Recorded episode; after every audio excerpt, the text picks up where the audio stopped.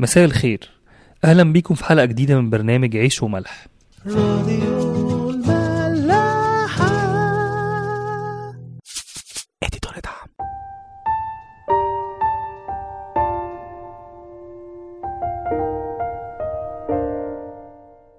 النهاردة هنبدأ مع بعض نتكلم في المزمور ال 13 المزمور كتبه داود. هو مزمور قصير لكن كلامه قوي جدا. هقرأ معاكم كلام المزمور. بيقول داود إلى متى يا رب تنساني كل النسيان؟ إلى متى تحجب وجهك عني؟ إلى متى أجعل هموما في نفسي وحزنا في قلبي؟ كل يوم إلى متى يرتفع عدوي علي؟ انظر واستجب لي يا رب إلهي أنر عيني لئلا أنام نوم الموت لئلا يقول عدوي قد قويت عليه لئلا يهتف مضايقي بأني تزعزعت. أما أنا فعلى رحمتك توكلت. يبتهج قلبي بخلاصك. أغني للرب لأنه أحسن إلي. هللويا. في البداية عايزين نتكلم إنه المزمور ده والحالة اللي وصل لها داود في المزمور ده حالة يعني متدهورة جدا من من الحزن ومن الكآبة ومن الضيق. والحالة دي الناس اللي درست المزمور يعني أو درست توقيت كتابة المزمور قالت إنه هو في الوقت ده كان داود هربان من ابنه إبشالوم اللي كان عايز يقتله وكمان ال- اللي كان مزود الحالة ال- ال- الكئيبة اللي كان فيها داود هو إن هو كان فاكر إن ربنا معرضه لل- للضيق ده بسبب خطيته اللي طبعا كلنا عارفينها الخطية الكبيرة لما زنى مع امرأة أوريا الحثي. فعشان كده هو كان حاسس إن ربنا بعيد عنه ونسيه وربنا كمان آه، مش بيخلصه من المشكلة اللي هو فيها. فكان مكتئب جدا وحزين. اللي أنا عايز أقوله إن الحالة اللي وصل لها داود في المزمور ده إن هو حاسس إن ربنا نسيه وحاجب وجهه عنه وهو كان حزين جدا بسبب الموضوع ده. ويمكن ال- الحالة أو الإحساس اللي هو كان حاسه ده إن ربنا نسيه هو ده الحاجة اللي كانت مضايقاه. هو كان حاسس إن خطيته كبيرة قوي وربنا خلاص انفصل عنه حجب وجهه عنه. فدي الحالة اللي كانت مضايقاه أكتر كمان من المشكلة اللي كان فيها بسبب ابنه إبشالوم. فعشان كده دي حالة ممكن يوصل لها أي حد فينا أو أي حد بيعمل خطية لمدة طويلة أو عمل خطية هو حاسس إنها كبيرة قوي وزعل ربنا. خصوصا لو كان الشخص ده يعني في علاقته كويسة بربنا أو بيحب ربنا. فبيحس بحالة ال- ال- الفراق دي حالة ال- الانفصال عن ربنا. وبيحس إن ربنا مش بيتكلم معاه زي ما هو متعود يتكلم معاه. مفيش نعمة في الصلاة في فتور روحي. لكن الحقيقة إن ربنا مش بيبقى ناسينا أو ربنا ما كانش ناسي داود لكن هي بتبقى حالة انفصال حاسسها الخاطي من كتر زعله من نفسه ومن خطيته. لكن هو هنا داود حول حالة الحزن والكآبة دي لحالة صلاة وتضرع. هو بدأ المزمور زي ما يكون كده بيتخانق مع ربنا وبيقول لحد إمتى أنت ناسيني؟ لحد إمتى أنت بعيد؟ لحد إمتى هفضل مهموم وحزين ومهزوم؟ لكن حول في الآية 3 الحالة لحالة صلاة وتضرع لربنا إن هو بيقول له انظر يا رب استجب لي يا رب إلهي. بيتضرع له بقى بيصرخ له بيقول له يا رب الحقني استجب لي. أنر عيني لئلا أنام نوم الموت. الآية دي لما نفكر فيها نلاقيها عميقة جدا. هو بيقول له أنر عيني علشان ما أموتش. طب إيه علاقة الموت بالاستنارة؟ هو أكنه بيقول له يا رب نور عينيا علشان أشوف الحقيقة أشوف الأمور الحقيقية أشوف قد إيه الخطية دي كانت حاجة تافهة والعالم ده حاجة زائلة وباطلة وأنا مش عايز أفضل عايش فيها ومش عايز أفضل في خطيتي دي وفي تعب خطيتي دي لغاية لما أموت. فبيقول له أنر عيني لئلا أنام نوم الموت. فبيقول له يا رب احييني من الحالة اللي أنا فيها دي. وريني قد إيه أنت بتحبني وريني قد إيه أنت رحيم. ودي حاجة لازم كل واحد فينا يفكر فيها إنه في أوقات لما بنكون الخطية ضغطة علينا أو بنكون متضايقين بننسى قد إيه ربنا رحيم. فداود لما بيقول له أنر عيني تفسيرها إنه يا رب وريني قد إيه أنت بتحبني. كمان كلمة لئلا أنام نوم الموت تفسيرها إنه نوم الموت ده هو اليأس من من غفران ربنا. كتير قوي بنتعرض ودي لعبة كبيرة قوي من الشيطان إن هو بيقول لنا إن ربنا مش هيغفر لنا خطيتنا. خطيتنا كبيرة وربنا مش هيقدر يغفرها أو مش عاوز يغفرها أو مش هينفع يغفرها علشان الخطية كبيرة جدا. ده داود بيوصفه على إن هو ده الموت. اليأس من غفران الله في حد ذاته موت بسبب الخطية. فعشان كده هو بيقول له أنر عيني لألا أنام نوم الموت تفسيرها كمان إن وريني قد إيه غفرانك كبير ورحمتك عظيمة علشان ما أموتش في خطيتي وما أموتش في يأسي. وعشان كده بيكمل بقى كمان وبيقول في الآية خمسة تأكيد للمعنى اللي أنا بقول لكم عليه ده بيقول أما أنا فعلى رحمتك توكلت. آه هنا بقى الحالة بدأت تتغير شوية بدأ يفرح شوية أو بدأ يحس إن ربنا بصله أو بدأ يفتكر إن رحمة ربنا كبيرة جدا وإن ربنا قادر إن هو يغفر له خطيته. وبإيمان بيقول أما أنا فعلى رحمتك توكلت يبتهج قلبي بخلاصك. يعني يا رب أنا مصدق في رحمتك ومصدق في خلاصك ومصدق إن أنت قادر إن أنت تغفر لي خطيتي وكمان تغيرني وكمان تديني أمل ورجاء فيك علشان ما أموتش بيأسي وما أحسش إن أنت بعيد عني ولا نسيني وما أحسش إن أنت ممكن في يوم ما تغفرليش خطيتي. عجبني قوي إن داود اتكل على رحمة ربنا. هي دي الحاجة اللي نقدر فعلا نتكل عليها. مش أي حاجة تاني جوانا أو أي شطارة مننا أو حتى أي بر. يعني حتى لو واحد كويس فعلا برضه ما يقدرش يتكل على بره الذاتي. الحاجة اللي نقدر فعلا نتأكد إن إحنا راكنين عليها ومسنودين عليها هي بس رحمة ربنا. ربنا لما مات على الصليب وسفك دمه علشان خاطرنا.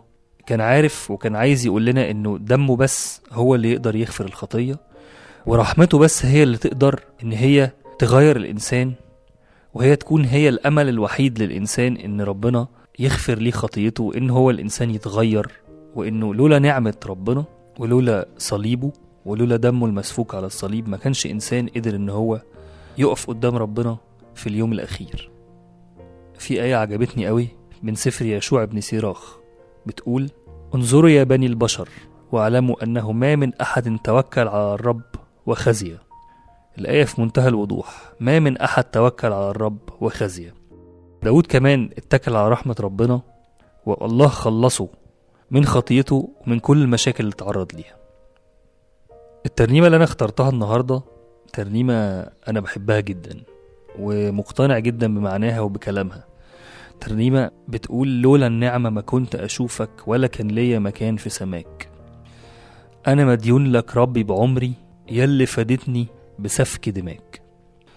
عايزين نصلي النهاردة لربنا ونقول له يا رب إحنا واثقين ومصدقين إنه لولا نعمتك ولولا رحمتك لولا دمك اللي اتسفك على الصليب ما كانش يبقى لينا حياة وما كانش يبقى لينا أمل ورجاء إن إحنا نعيش معاك في الأبدية. أشوفكم الحلقة اللي جاية.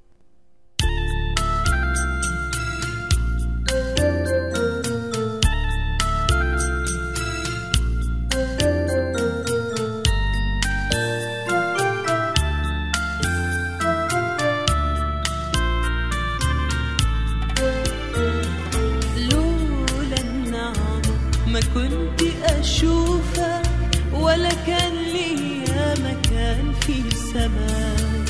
أنا مديون لك ربي بعمري يلي فادتني بسفك دماء لولا النعمة كنت أشوفك ولا كان ليا مكان في السماء.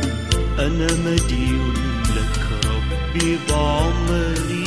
يلي فادتني بسفك دماء منساش أصلي كنت أنا عاصي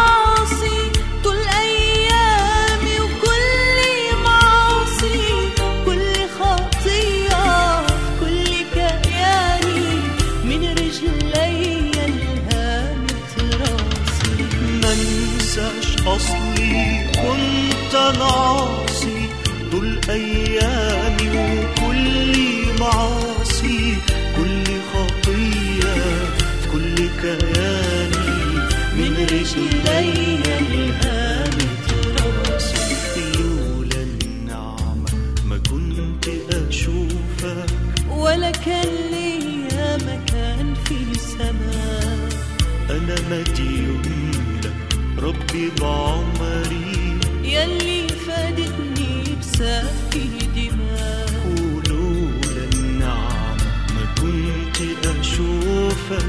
ولا كان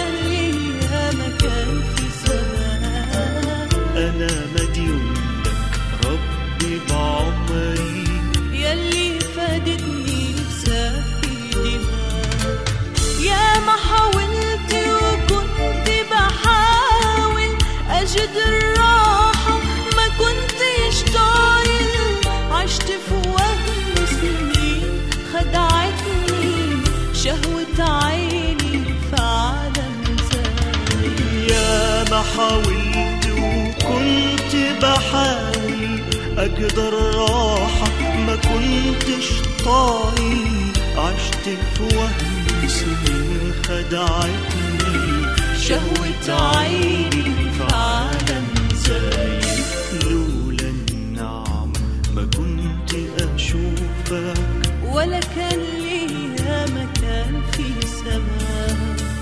أنا مدين ربي بعمري. يلي فادتني بسفك دماء ولولا النعمة ما كنت أشوفك. ولا كان ليها مكان في السماء. أنا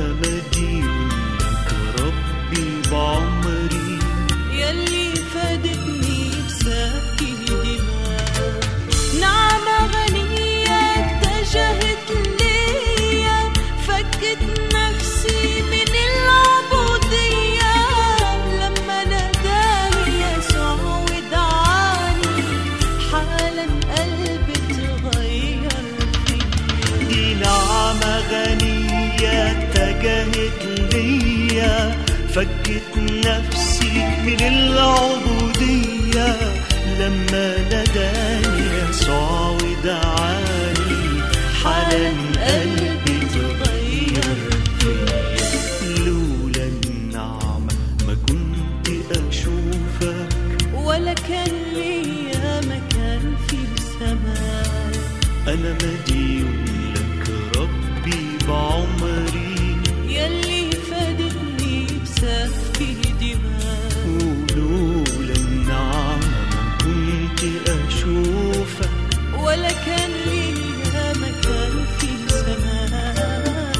همجي لك ربي بعمري